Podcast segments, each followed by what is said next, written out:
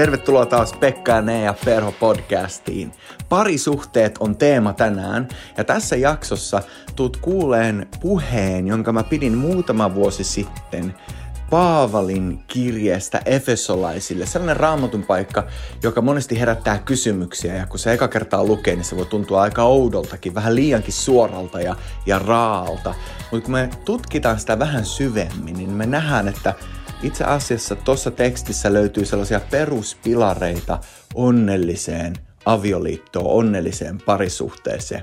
Mun rukous on, että riippumatta siitä, mikä sun elämäntilanne on, oot sä sinkku tai naimisissa tai jossain sillä välillä, niin, niin tää sais valmistaa sua elään onnellista elämää parisuhteessa.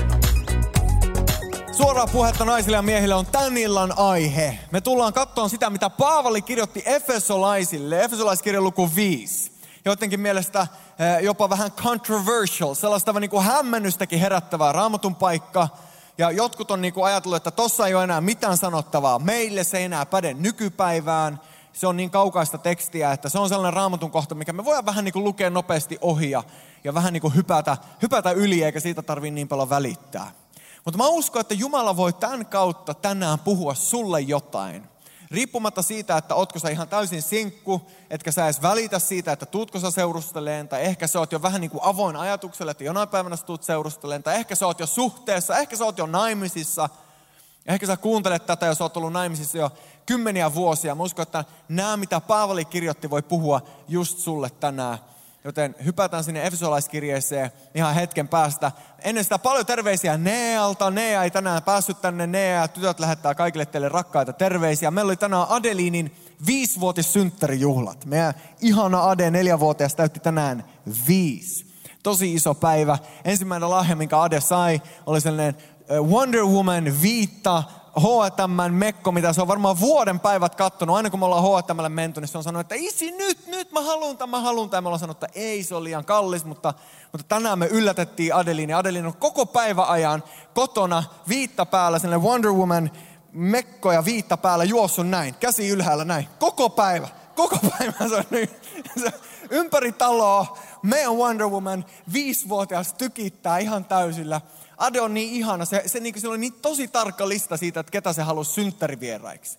11 kaveria, tietyt aikuiset, se oli tosi tarkka, että nää ja nää ja nää ja nää. Ja se oli Ade juhlat, joita me kutsuttiin just ne, ketä Ade halusi. Ja niillä oli tosi hauskaa. Meidän talo oli täynnä väkeä tänään ja tytöt oli pomppimassa eh, trampoliinilla ja, ja söivät kakkoa. Ja sitten just vähän ennen kuin mä rupesin lähteen tänne, joskus siinä puoli viiden aikaa, mä rupesin haistamaan, että miksi, miksi täällä haisee kakko? niin kuin, niin kuin joka huoneessa haisee kakka.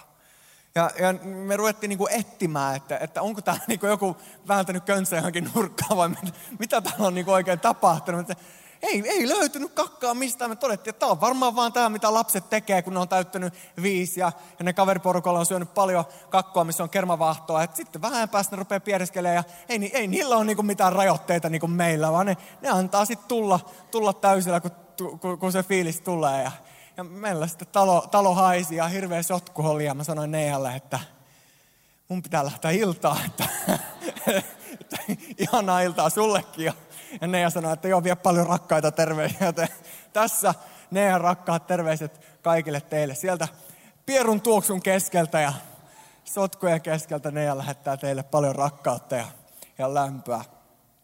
Mutta, mutta tänään Bees and Flowers, suoraa puhetta naisille ja miehille. Efesolaiskirje. Tämä, tämä on mielenkiintoinen paikka. Efesolaiskirje luku 5 ja kestä 21 ja keseen 33. Mä ajattelin, että ekaksi luetaan tämä pätkä läpi ja sitten nostetaan muutama ajatus ihan suoraan tästä raamatun tekstistä. Tämä on elävä uutinen käännös, mikä mulla on tässä. Sä voit lukea sieltä omasta kännykästä tai omasta raamatusta, mikä käännös sulla sattuukaan oleen. Ajatukset on samat.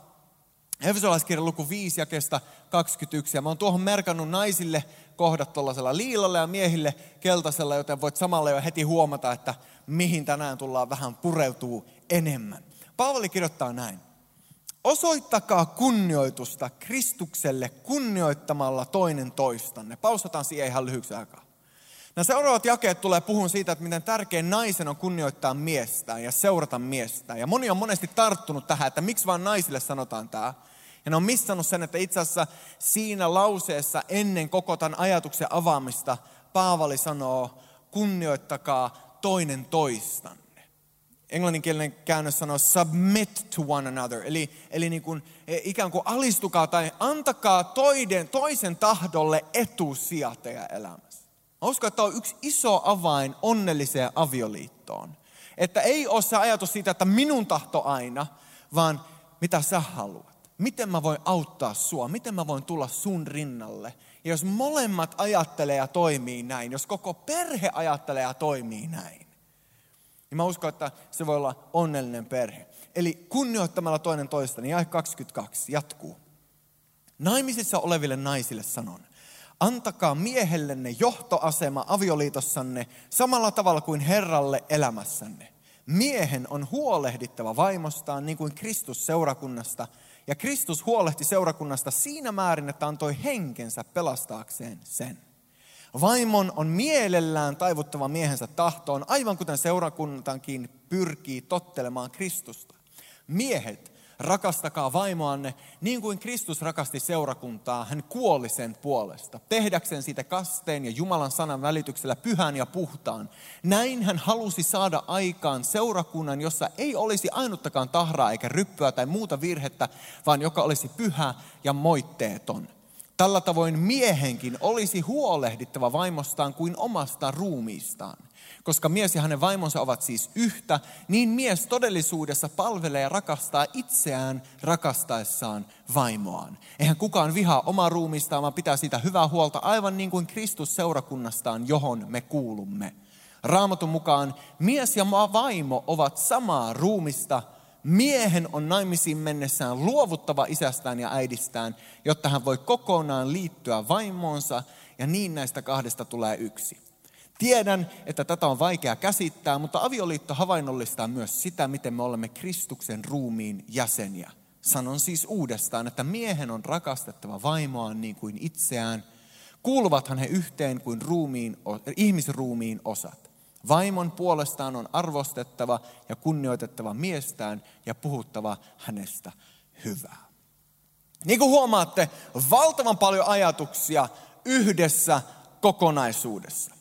Me yritetään tänään nostaa nuo ajatukset esiin ja nähdä, että voisiko nämä jollain tavalla puhua just sulle tänä iltana. Ja niin kuin sanonta kuuluu naiset ensin, niin me mennään tänäänkin naiset ensin. Eli suoraa puhetta ensin naisille ja sitten sen jälkeen miehet. Ja jos miehet teillä tässä vaiheessa, kun me puhutaan naisille, niin jossain vaiheessa rupeaa tulemaan sellainen fiilis, että onneksi mä en ole nainen. Tuntuu niin hyvältä, että mä saan olla mies. Niin mä varoitan sua, että pahin on sulle vielä edessäpäin. Joten ensin naiset, suoraa puhetta teille. Paavali sanoi ensimmäinen pointti näin. Antakaa miehellenne johtoasema avioliitossanne. Se oli Efesolaiskirja 5 ja 22. Antakaa miehellenne johtoasema avioliitossanne. Nyt jo joku naisista lähtee kävelemään pois, että sain tästä tarpeeksi. En kestä kuulla tätä. Nyt on ihan liikaa tullut. Läppä vaan roisema, tiedät, sä lähdet hyvällä mielellä. Antakaa miehellenne johtoasema avioliitossanne. Tämä ei kuulosta kivalta yhteiskunnan silmissä. Miksi pitää miehen antaa johtaa? Miksi raamattu kehottaa tähän? Mä uskon, että yksi iso syy, miksi Raamattu kehottaa tähän, on, että Jumala on luonut miehen ajattelemaan yksipiippuisesti. Mies ei yleensä osaa tehdä montaa asiaa yhtä aikaa. Kuinka moni voi sanoa tähän aamen? Kuuluu ihan muutama möreäkin aamen. Mies on yleensä sellainen, että osaa tehdä yhtä asiaa aika hyvin, sillä ei suhteellisen hyvin, kun taas nainen osaa tehdä kymmentä asiaa yhtä aikaa. Ja naiset on yleensä tosi paljon parempia organisoimaan kuin miehet. Mä vähän nyt liiottelen ja mä tiedän, että se ei aina pidä paikkansa ja kaikki me ollaan yksilöllisiä. Mutta mä uskon, että yksi syy, miksi Jumala asettaa miehen johtajaksi, on, että miehellä on kyky ja tulisi olla kasvava kyky nähdä pitkälle ja haluta perheen parastaan. Ja hetken päästä naiset, kun me päästään puhumaan miehistä, niin se lopputulos, mihin me tullaan, jos sellainen mies on olemassa, niin mä uskon, että jokainen meistä haluaisi seurata sen kaltaista johtajaa. Mutta Raamattu sanoo, antakaa miehellenne johtoasema avioliitossa. Jos sä muistat silloin, kun Aarme Eeva söi sitä hedelmää, mitä ei olisi saanut syödä. Kumpi söi ensin? Kuka muistaa? Eeva, eikö vaan? Nainen söi ensin. Ja sitten vasta Aadam. Ja joku joskus sanoi viisaasti, että se johtui siitä, että mies seurasi vaimoaan sen sijaan, että seurasi Jumalaa. Kuuntelija totteli vaimoaan sen sijaan, että ensisijaisesti kuuntelisi Jumalaa. Vaimo söi ensin, sitten mies. Kuitenkin kun Jumala tulee paikalle, niin keneltä Jumala kysyy? Kuka on se, joka joutuu vastaamaan tilanteeseen? Jumala kysyy, Aadam, Aadam, missä sinä olet? Aadam, miksi sinä olet syönyt? Eli Jumala pitää miehen vastuullisena siitä, mitä perheessä tapahtuu. Jumala pitää miehen vastuullisena siitä, mitä naisen elämään kuuluu. Ja kun tämä pätee avioliitossa, niin naiset, pyrkikää löytämään sellainen mies, joka osaa tehdä hyviä päätöksiä. Pyrkikää löytämään sellainen mies, joka voi olla teille oikeanlainen tuki, koska parhaassa tapauksessa teidän miehestä voi tulla teille sellainen ikään kuin sateen varjo, mikä vastaanottaa sellaisia juttuja, mitkä muuten iskisi teidän elämään. Eli siinä vaiheessa, kun sä seurustelet, niin kysy itseltäsi, osaako sun puoliso tehdä hyviä päätöksiä? Voisiko tästä olla tuleva aviomies? Onko se sellainen henkilö, kenen johtajuutta sä mielellään seuraisit? Onko se sellainen henkilö, kenestä sä ajattelet, että se osaa itse asiassa miettiä pidemmällekin kuin vaan tähän iltaan, että mihin mennään syömään illan jälkeen? Se osaa miettiä vuoden, kaksi, kenties kymmenen vuotta eteenpäin. Onko se sellainen, ketä sä mielellään seuraisit? Toinen.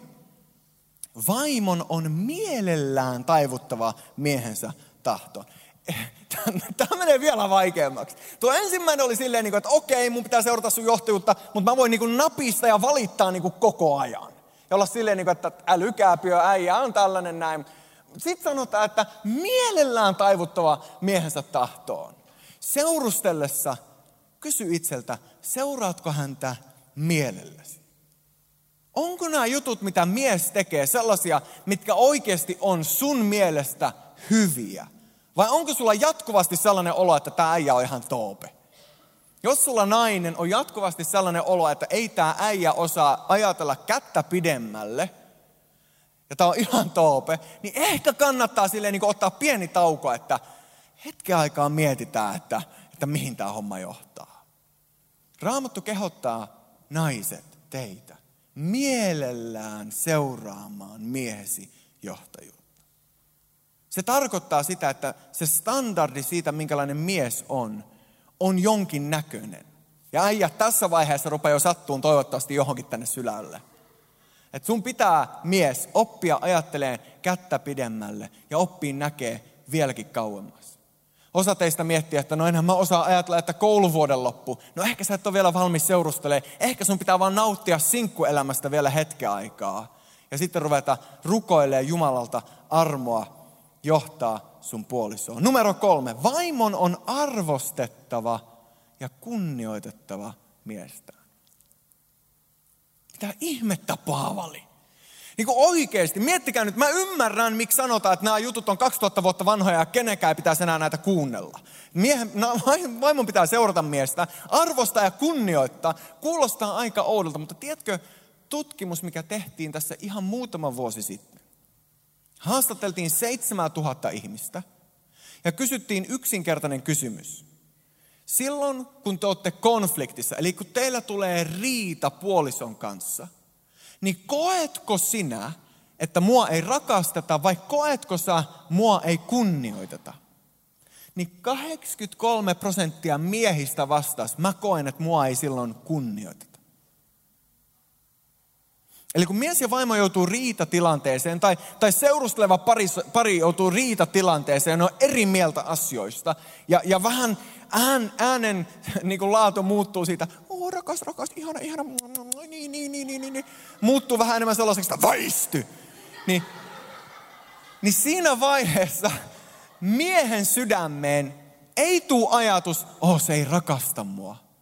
Vaan miehen sydämeen tulee ajatus, se ei kunnioita mua. 83 prosenttia miehistä sanoo, että silloin kun on ristiriita ja, ja, ja konfliktitilanne, niin musta tuntuu, että mua ei kunnioiteta.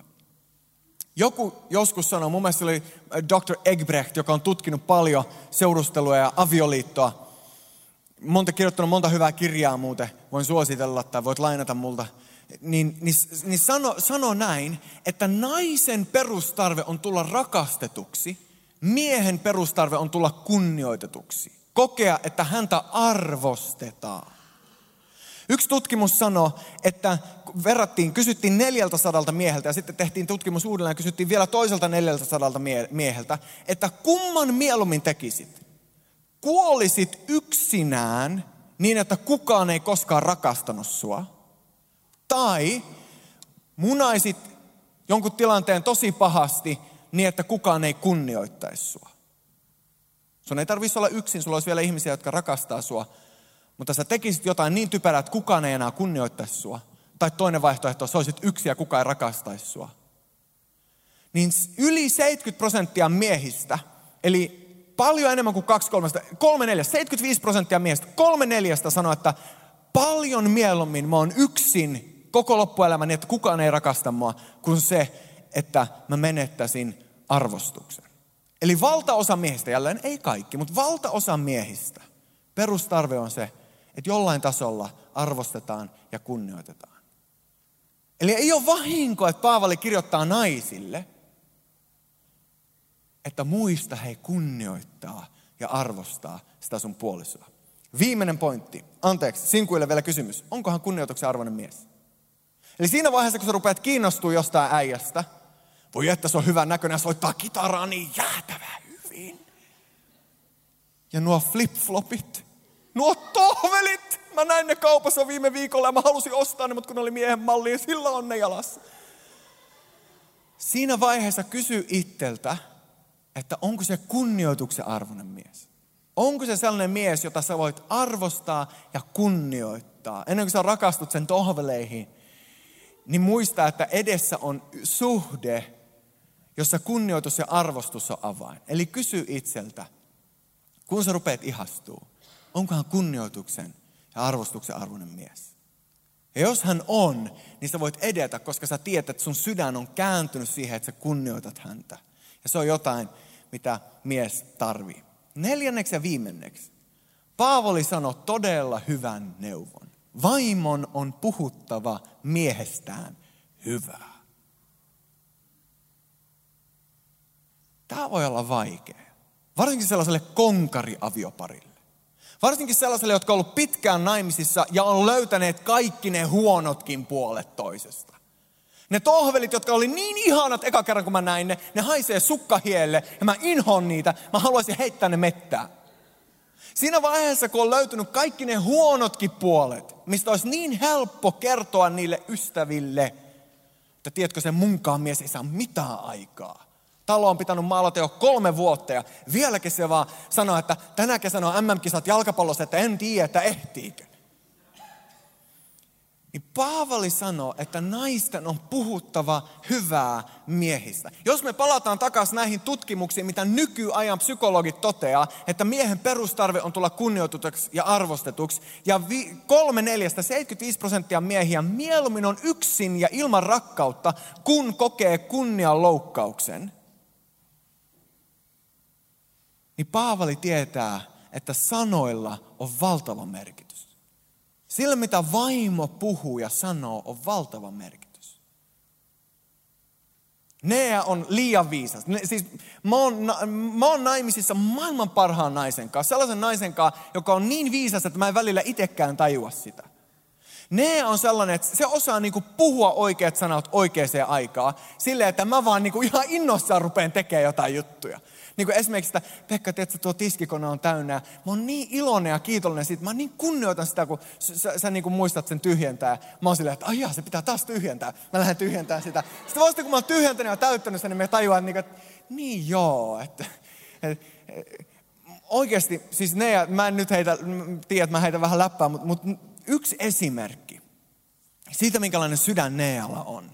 Että naiset, jos, jos te saatte vähän tästä kiinni, ja rupeatte toteuttaa tätä, niin mä lupaan teidän suhde tulee voimaan paljon paremmin. Me oltiin Kanadassa asuttu jo joitakin vuosia, kun tämä tapahtui. Mä unohdin hääpäivän.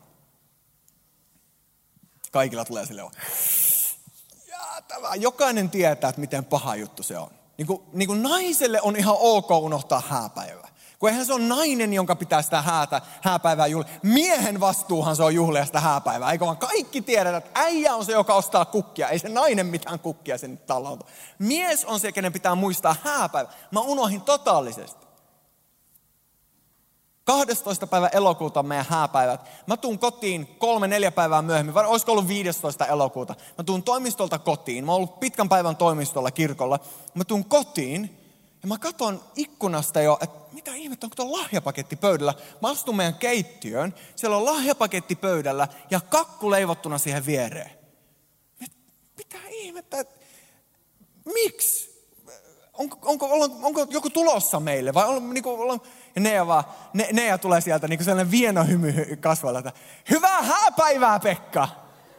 Mä ajattelen, että voi ei, mä oon totaalisesti Se oli kolme päivää sitten. Mä vaan, ei, ei, voi olla totta. Mutta sen sijaan, että Nea olisi niinku antanut mulle silent treatment, silleen, että kuule mä en juttele sunkaan ennen kuin tiedät, mitä, mä, mitä sä oot unohtanut. Kun, kun olet, ei, ei, ei, ei herru, kuule, ei, ei tapahdu yhtään mitään ennen kuin sä tiedät, mitä sä oot tehnyt. Seuraavat kolme vuotta tulee olemaan aika, kuule kipeätä aikaa sulle, poi. Ei mitään sellaista, kakku leivottuna lahjapöydällä, joo Pekka, tuo on sulle. Ja mä oon silleen, että vittiläinen, mulla ei ole mitään Nealle. Mutta voitteko tietää, että seuraava hetki, mikä mulla on, niin mä ajan kaupungin parhaaseen spaahan ja otan meidän säästötililtä rahaa, että mä saan ostaa parhaan mahdollisen jutun Nealle, mitä kynsiä laittamista ja hierontaa ja kaikkea muuta. Miksi? Koska Nea ei vastannut mua kivulla, vaan rakkaudella. Sen sijaan, että se puhuu musta pahaa, niin se päätti puhua musta hyvää. Ja sanoi, että Päkkä, että mä tiedän, että sulla on ollut kiireistä ja mä ymmärrän, että sä oot unohtanut. Ja sitten Nea sanoi, että itse asiassa mäkin unohin, mutta sitten mä muistin. Mun neljä pointtia naisille. Anna miehen johtoasema sun avioliitossa. On sellainen, ketä sä mielellä, mies, jota sä mielellään seuraat, arvostat, kunnioitat ja josta sä haluat puhua hyvää. Jos sä päätät toimia näin, niin sulla voi olla onnellinen avioliitto, vaikka se mies ei aina oiskaan sen kunnia-arvone, arvostuksen arvone ja se hyvän puheen arvone. Jos sä päätät toimia Paavalin neuvojen mukaan, niin mä uskon, että sulla tulee olemaan onnellisempi avioliitto, kuin jos sä päättäisit vaan toimia oman pään mukaan ja kosmopolitania lukea, tai mikä onkaan se lehti, mikä antaa niitä neuvoja, että, että mahdollisimman nopeasti hanki uusi. Jos sä seuraat Paavalin neuvoja, niin mä uskon, että sulla voi olla onnellinen avioliitto. Nyt miehet. Jätään turvavyöt päälle. Suoraa puhetta miehille. No viimeinen pointti seurustellessa, miten mies puhuu sinusta, entä sinä hänestä? Näitä kannattaa miettiä jo seurusteluvaiheessa, eikä ottaa sinne avioliittoon, kun se unohtaa se hääpäivä. Mutta miehet, turvavyöt päälle. Ensimmäinen pointti Paavalilta, miehen on huolehdittava vaimostaan. Tämän Paavali sanoo muutaman kerran tässä kirjassa, ja hän sanoo muualla, itse asiassa Timoteuskirjeessä muistaakseni on se kohta, missä Paavali sanoo, että sellainen mies, joka ei huolehdi perheestään, on huonompi kuin ei uskova. Hän, hän, hän ikään kuin on jollain tasolla jopa hyljännyt Jumalan, koska hän on hyljännyt perheensä. Eli Paavali mittaa miehen Jumalan palveluksen ensisijaisesti sillä, että huolehtiiko hän omasta perheestään.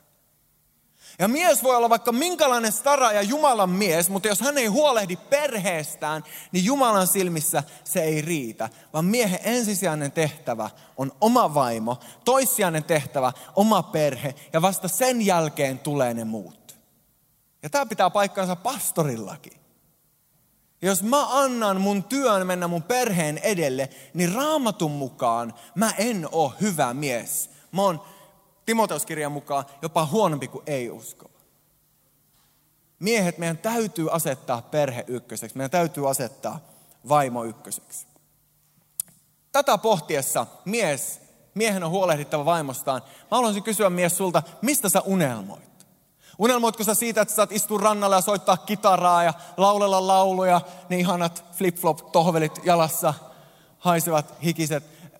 Vai unelmoitko sä kenties siitä, Että sulla voisi olla sellainen tulevaisuus, jossa joku nainen voi tulla sun rinnalle, kenen kautta voitte perustaa perheen, niin että sä voit pitää heistä huolen.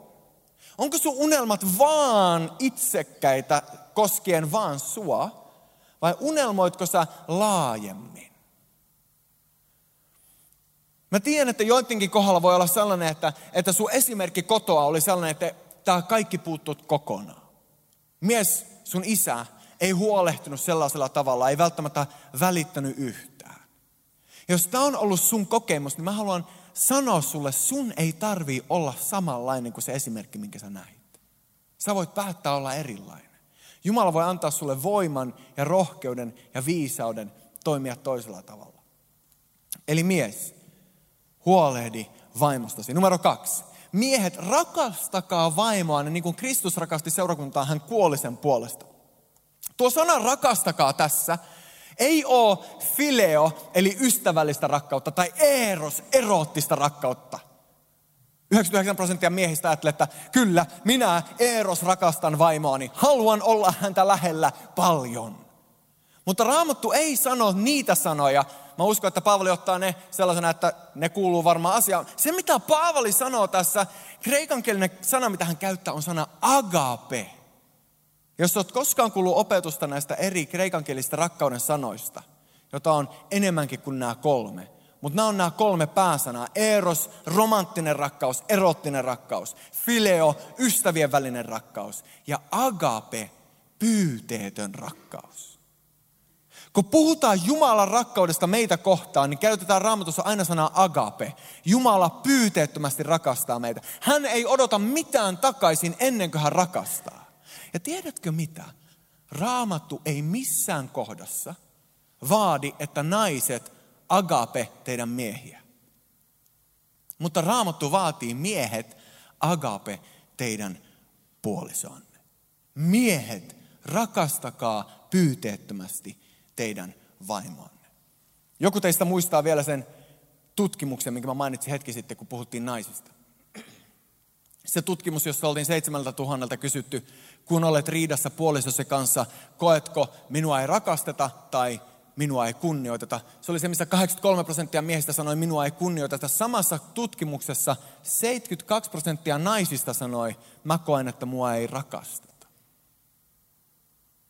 Eli kun on konfliktitilanne, riitatilanne, niin mies kokee, mua ei kunnioiteta tarpeeksi, mutta nainen kokee, mua ei rakasteta tarpeeksi. Ehkä se ei olekaan vahinko, että Paavali 2000 vuotta sitten kirjoitti, naiset kunnioittakaa miehiä ja miehet agape, pyyteettömästi rakastakaa teidän vaimoja. Me voidaan olla eri mieltä parisuhteessa. Me voidaan riidelläkin parisuhteessa, koska ottaa vaan niin päähän. Mutta sen keskellä, kun meillä on se konflikti ja erimielisyys, niin naiset muistakaa kunnioittaa miestä ja miehet muistakaa rakastaa naista. Ja näyttäkää se jotenkin. Kun joskus kuuluu sen tarina miehestä, suomalainen mies, joka oli ollut 30 vuotta naimisissa. Ja sitten nainen rupesi harkitsemaan avioeroa ja mies kysyi, että miksi ihmeessä sä haluat avioeroa? Ja nainen sanoi, että kun sä et rakasta mua. Mies sanoi, että mit, mistä sä oot ton idean saanut? Sä et ikinä sano sitä mulle, sanoi nainen. Mies sanoi, no mä sanoin sen 30 vuotta sitten siellä alttarilla. Ja jos mä muutan mieleni, niin kyllä minä sinulle kerron. Ei riitä se, että olet sanonut sen joskus, ja sitä suomalaisena miehenä minä kuule, olen päättäväinen, pitkämielinen. Sinähän, muistatko, sinun pitää seurata minun johtajuutta, koska minä näen pitkälle, enkä muuta mieltäni, vaan minulla on suunta elämässä. Ei riitä se, vaan päivittäin. Joku sanoi, että five I love yous a day keeps grumpiness away. Sano, minä rakastan sinua usein. Ja miehet, sanokaa se useammin kuin teidän puoliso sanoo. Mä yritän mun suhteessa Neaan sanoa sen Nealle paljon useammin kuin mitä Nea sanoo sen mulle. Esimerkiksi joka ikisen puhelun lopussa mä aina sanon love you tai rakastan sua, oot rakas. Ja yleensä Nea ei ikinä vastaa samoja sanoja mulle takas. Enkä mä tarvii sitä, että sä sanoin niitä samoja sanoja mulle takas, koska mun tehtävä miehenä on rakastaa ja näyttää se. Eli miehet, rakastakaa puolisoanne. Kysymys miehet sulle. Kuinka paljon olet valmis uhraamaan hänen puolestaan? Agape rakkaus näyttää joltain. Pyyteetön rakkaus näyttää siltä, että uhrautuu vaimonsa puolesta. Tänä kesänä on jalkapallon MM-kisat. Kuinka moni on innoissaan siitä? Okei, okay, meitä on viisi. Yes, come on. Okei, okay, Lätkän MM-kisat taisi alkaa just. Onko ne alkanut? Kuinka moni on innoissaan Lätkä MM-kisoista? Okei, okay, teitä on enemmän. Hyvä. Kertokaa mulle, mitä niissä menee. Ei, kyllä mäkin seuraan, varsinkin kun tulee Suomi-Ruotsi ottelu, niin te tiedätte. Yes, kom igen nu, tää tovi. Mutta kun kesä tulee ja tulee vihdoin ne MM-kisat, mitä sä oot ottanut neljä vuotta, ainakin minä on. Mä oon niin innoissaan, Ruotsi on taas päässyt MM-kisoihin. Yes, Slaatan ikävä kyllä pelaa tänä vuonna, hän, hän, hän on jäänyt, jäänyt eläkkeelle maajoukkoista. Mutta kun Ruotsin peli koittaa, mä oon ottanut sitä neljä vuotta. Miehet, sä voit verrata mihin tahansa juttuun, mitä sä oot, Formula 1-kisat tai, tai e- ehkä sä tykkäät katsoa snookeria TV-stä, kurlinkia – jäätävä, ihan sairaan siistiä. Ne heittää niitä kiviä jäätä pitkin, tiedätkö? Mikä onkaan se juttu, mikä on niinku se sun yes-homma, ja se vihdoin tulee, se on se MM-finaali, mitä sä oot oottanut ja Ruotsi pelaa, yes! Ja sitten vaimon sydän on murtunut jostain. Ja hän itkee siellä vessassa. Ja sä tiedät, että se itkee siellä, mutta sulla on konflikti ah, kisat on tv mä voisin teeskennellä, että mä en edes tiedä, että se itkee siellä, ehkä mä vaan katon peliä, tai, tai sit sä valitet, että, että kyllä mä menen juttelemaan hänen kanssaan. Pyyteetön rakkaus, agape-rakkaus on uhrautuvaa rakkautta. Kun Raamattu sanoo miehet rakastakaa vaimoanne, niin se jatkaa näin. Niin kuin Kristus rakasti seurakuntaa, hän kuoli sen puolesta. Eli hän oli valmis uhraan jotain itsestään seurakunnan puolesta. Hän oli itse asiassa valmis uhraan koko elämänsä seurakunnan puolesta. Eli miehet, se mitä Raamattu kehottaa meitä, on löytämään naisen, ketä me rakastetaan niin paljon, että me ollaan valmis uhraamaan meidän omat hienot jutut sen edestä, että me saadaan näyttää rakkautta hänelle. Naiset, älkää väärinkäyttäkö tätä, kun jalkapallon MM-kisat, niin, niin yritä säästää se itku sinne niin kuin finaalin jälkeen jo. Niin kuin, oikeasti äijä on ottanut tätä pitkään, että, että te ymmärrätte, mä heitän, mä heitän läppän. Pointti on se, Miten paljon sä oot valmis uhraamaan sen sun puolison eteen? Raamattu kehottaa meitä miehet rakastamaan meidän vaimoja uhrautuvalla tavalla.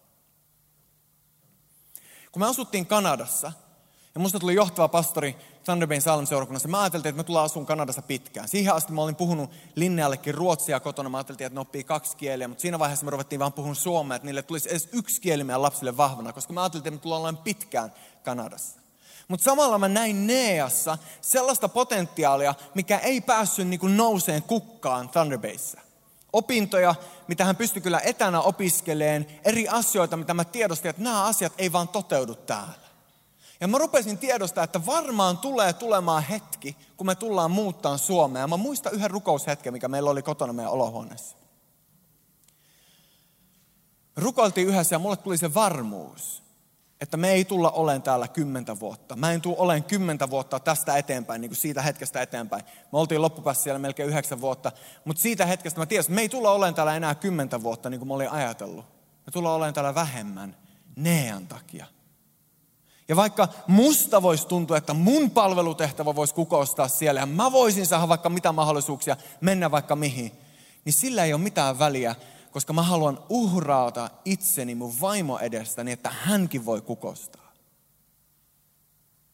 Ja siinä vaiheessa, kun meille tuli selkeäksi, että me tullaan muuttaa tänne, niin mä lähdin ilolla Siksi, että mä rakastan sen seurakuntaa, siksi, että Jumala antaa rakkauden Suomeen kohtaan, siksi, että mä uskon, että Suomessa Jumala tulee tekemään isoja asioita, mä uskon kaiken sen. Mutta se, mikä oikeasti mun sydämessä palo, että mä tiesin, että se, mitä Nea kantaa, tulee nousee ihan toisella tavalla täällä sellaisella tavalla, mikä se Thunderbayssä ei voinut. Ja mä iloitsin siitä, että me päästään Suomeen, koska mä tiesin, että täällä Nea tulee astua ihan uudella tavalla omaa kutsumusta kohti. Eli miehet, miten valmiita me ollaan uhraa meidän omaa unelmaa meidän vaimo eteen? Meidän omaa uraa meidän perheen eteen. Rakkaus näyttää joltain käytännön tasolla. Numero kolme miehen on naimisiin mennessä luovuttava isästään ja äidistään.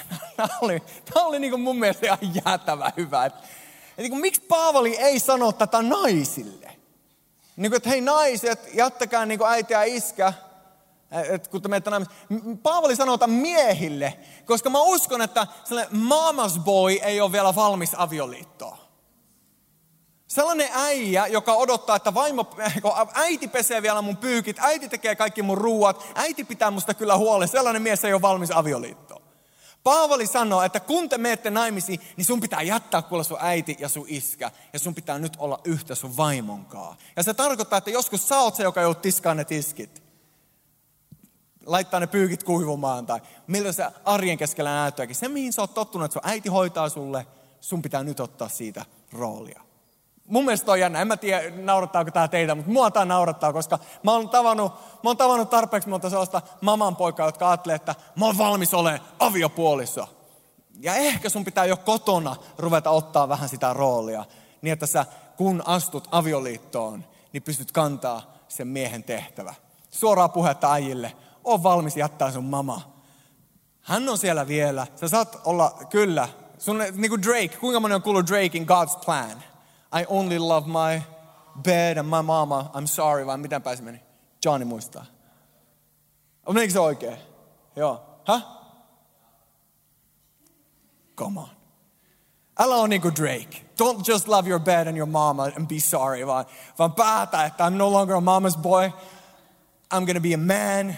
I'm gonna take responsibility. I'm gonna live my life for my wife. Siitä tulee hyvä. Eli miehen pitää luovuttaa, luovua naisesta. Mies, oikea kysymys sulle. Osaatko johtaa omaa elämääsi? Todellinen kysymys sulle. Osaatko johtaa sun omaa elämää? Osaatko sä tehdä päätöksiä vai kysyt sä vielä, että äiti mitä mieltä sä oot, isi mitä mieltä sä oot. Se on hyvä kysyä neuvoja, mä en ole sitä vastaan todellakin kannattaa. Mä kysyn vieläkin monesti mun äitiltä, koska mä tiedän, että mun äiti rukoilee meidän puolesta. Mutta en mä elä mun elämää sen mukaan, mitä äiti sanoo, että Pekka, muistetaan sä käydä kaupassa ja pestä ne pyykit. Mies, osaatko sä johtaa sun omaa elämääsi? Jos sä et osaa johtaa sun omaa elämää, miten sä ajattelet, että sä voit johtaa avioliitossa? Harjoittele johtamalla sun omaa elämää. Sitten kun sä osaat johtaa sun omaa elämää, niin sä osaat johtaa turvallisella tavalla teidän avioliiton keskellä. Viimeinen pointti. Oletko vielä hereillä? Viimeinen pointti. Miehet. Miehen on rakastettava vaimoaan niin kuin itseään. Aiempi kohta, kohta kaksi. Paavali sanoi, että sun pitää rakastaa vaimoa niin, että sä oot valmis uhrautua hänen puolesta. Valmis antaa hänelle aina edun. Tässä kohdassa Paavali sanoo, miehen on rakastettava vaimoaan niin kuin itseään. Ja itse asiassa hän vertaa sitä siihen ruumiiseen, että ne kaksi ovat yhtä. Ja rakastamalla vaimoa hän rakastaa itseään. Ja sitten hän sanoo, että sinun pitää rakastaa vaimoasi niin kuin itseäsi. Mä uskon, että rakkauden avioliitossa tulee olla tasapainossa. Ei niin, että yksi on se kohde, joka saa kaiken ja toinen alistuu täysin ja vaan menee mukana. Vaan tärkeä on, että sun rakkaus on tasapainossa. Että sä osaat rakastaa sun puolisoa ja itseäsi. Mä väitän, että jos sä vihaat itseäsi ja sulla on itseä kohtaan sellaisia ajatuksia, että mä en ansaitse Jumalan hyvyyttä, mä en ansaitse mitään mun elämässä, mä en ansaitse tätä, mä oon täys looseri ja painat itseä alas koko päivän, niin kun sä oot painanut itsesi mitättömäksi, niin mitä sulla on enää annettavaa rakkautta toiselle? Mutta jos sä uskallat uskoa armon sanoman, että Jeesus rakastaa sua niin paljon, että antoi sun synnit anteeksi, ja sä uskallat ruveta näkee itse niin kuin Jumala näkee sut, Jumalan lapsi, rakastettu, arvokas, niin mä uskon, että silloin kun sä hyväksyt itsesi, niin sulla on ihan toinen, toisenlainen lähtökohta rakastaa myös sun puolisoa.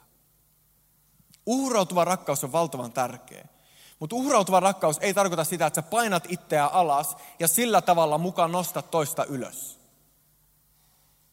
Jotkut uskovat ajattelee näin, jotkut uskovat ajattelee näin. Toivottavasti tässä huoneessa ei ole ketään sellaista uskovaa. Mutta jotkut uskovat ajattelee, että mä tuon kunniaa Jumalalle sillä, että mä ruoskin itseä ajattelen, että mä oon huono. Musta ei ole mihinkään. Mä oon täys nolla. Mä oon nolla, mutta Jeesuksen kaa mä oon kymppi. Hän on ykkönen ja mä oon nolla, mutta itsessään mä oon täys nolla. Mä oon luuseri, mä oon hullu, mä oon huono. Musta ei ole mihinkään. Jotkut itse asiassa ajattelee, että painamalla itseään alas, niin ne korottaa Jeesusta. Ja muistuttamalla itseään omasta syntisyydestä ja huonoudesta, niin ne kunnioittaa Jeesusta. Se ei ole millään tasolla raamatullista. Kuvittelepa tämä skenaario. Kuvittele, että mä oon maalannut maalauksen. Kuvitellaan nyt, että mä oon oikeasti niin kuin taitava maalaaja, ei vaan sellainen tikkuukko piirtä. Oikeasti niin kuin hieno maalaus, niin kuin oikeasti sika hieno maalaus. Penkko, tuppa tähän eteen vaikka hetkeksi aikaa. Kuvitellaan, että mä oon niin taitava maalaaja, että itse asiassa mä oon, mä, mä oon patsaan tekijä, että mä oon tehnyt tämän patsaan. Mä oon niinku, kuvitellaan, että hetken aikaa, että penkko on patsas. Ja enkö, enkö jäätävän taitava patsaan tekijä, jos mä oon onnistunut tekemään tämän näköisen patsaan.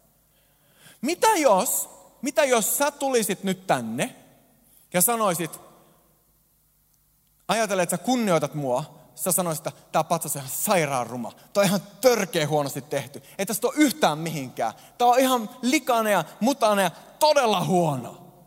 Kuinka moni ajattelee, että sillä tavalla puhuella, puhuessa tästä patsaasta sä tuot kunniaa minulle, joka sen patsaan tein? Toivottavasti ei yhtään kättä. Jokainen meistä tajuaa, että ei se tuo yhtään kunniaa minulle patsaan luojalle, että sä painat patsasta alas. Kaikki meistä tajuaa, se on ihan tyhmää. Kuitenkin jotkut uskovat ajattelee, että painamalla Jumalan luomaa patsasta sinua, Jumalan luomaa ihmistä alas, sä tuot kunniaa Jumalalle. Et sä tuo kunniaa Jumalalle painamalla hänen luomaa alas.